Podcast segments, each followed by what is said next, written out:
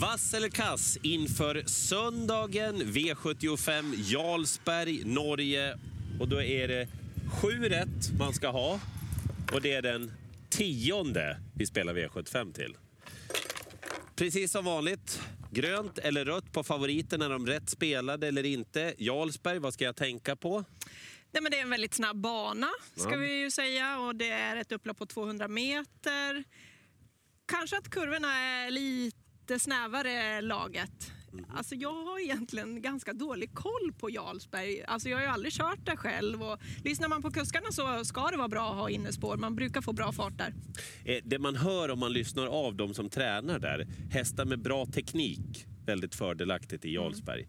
Eh, Ulf Thoresen Grand International i storloppet, 700 000 till vinnaren. Stole the show är med efter uppvisningen senast. Ja, han hade just show i den senaste starten. Nu möter han ju några bra svenska hästar i Bonnie Unicorn bland annat. Han ska väl vara favorit, men är det rött eller är det grönt?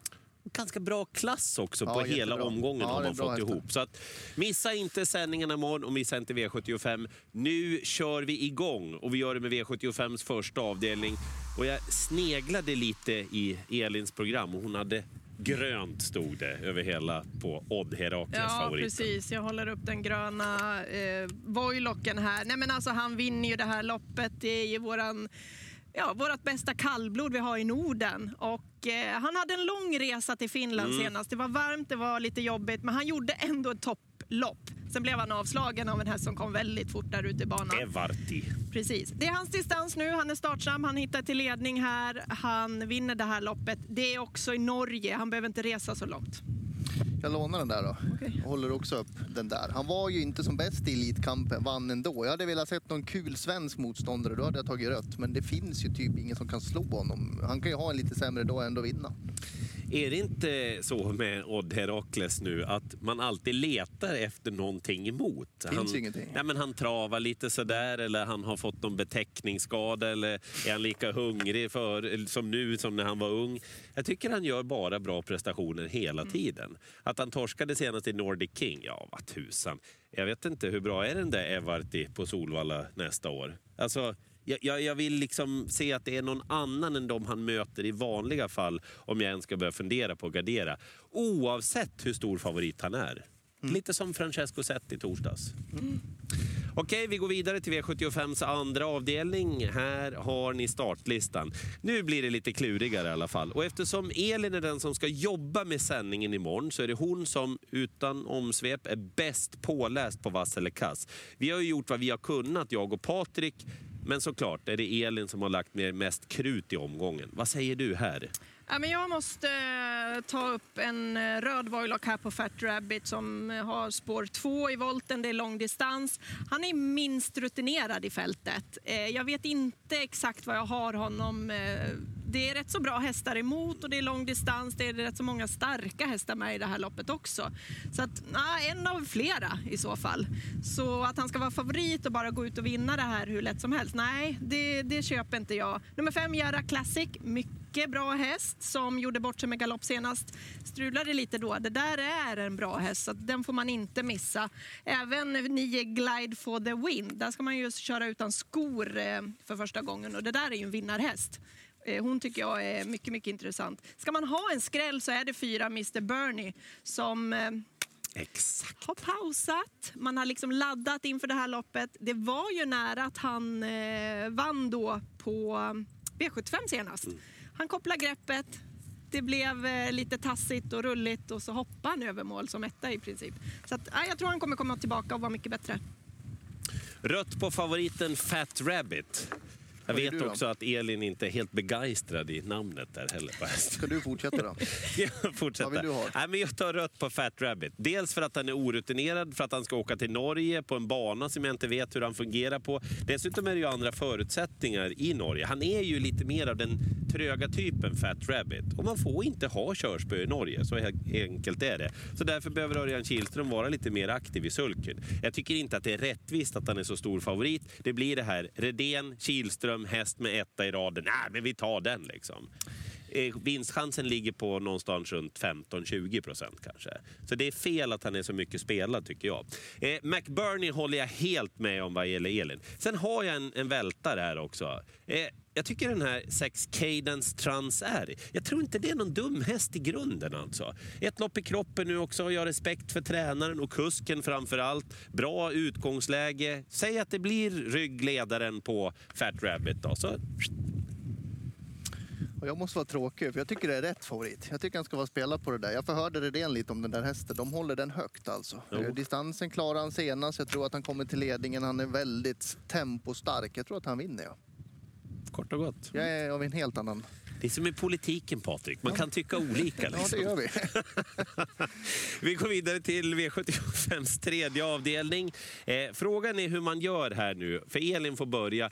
Hur mycket streckmarkeringar man har råd att ödsla i den här avdelningen. Ja, jag kommer bara ta två streck här. Favoriten är nummer två i det här då, Ready for Wine. Ja, eh, hon är jättebra. Det här är ju en final och det är eh, kort distans, det är auto.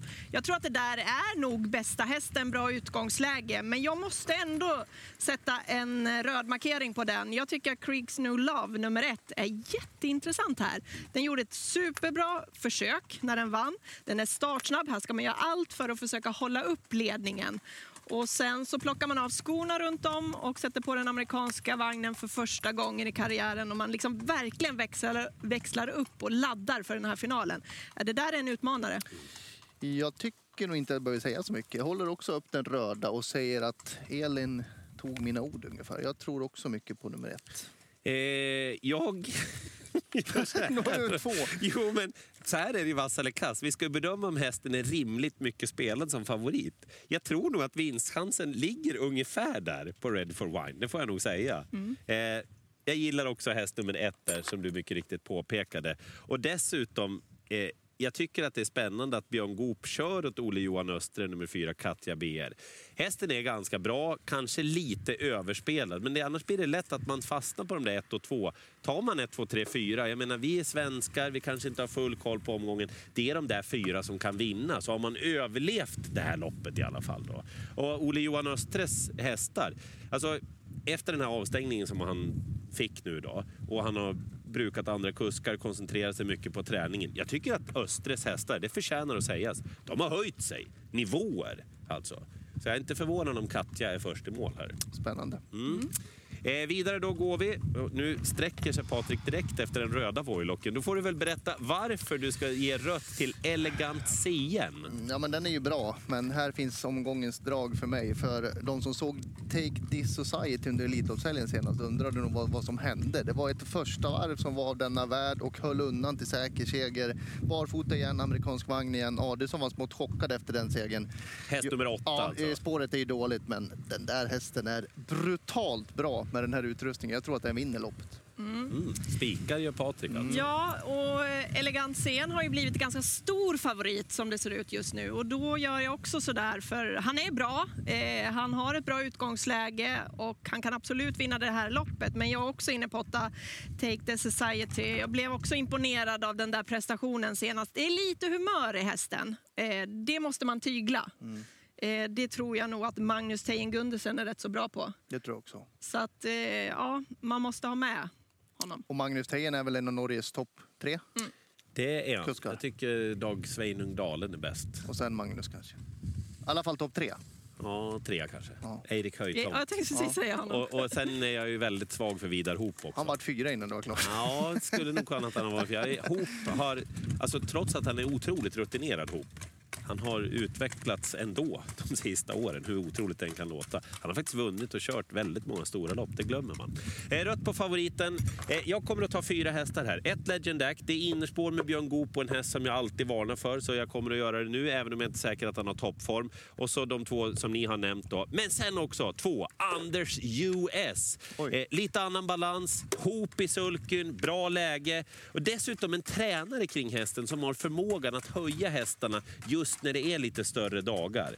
Jag plockar med den och lyxar till det med Anders i den här Norge-omgången. Bra skräll. Ja, Ja, det, får vi, det återstår ju.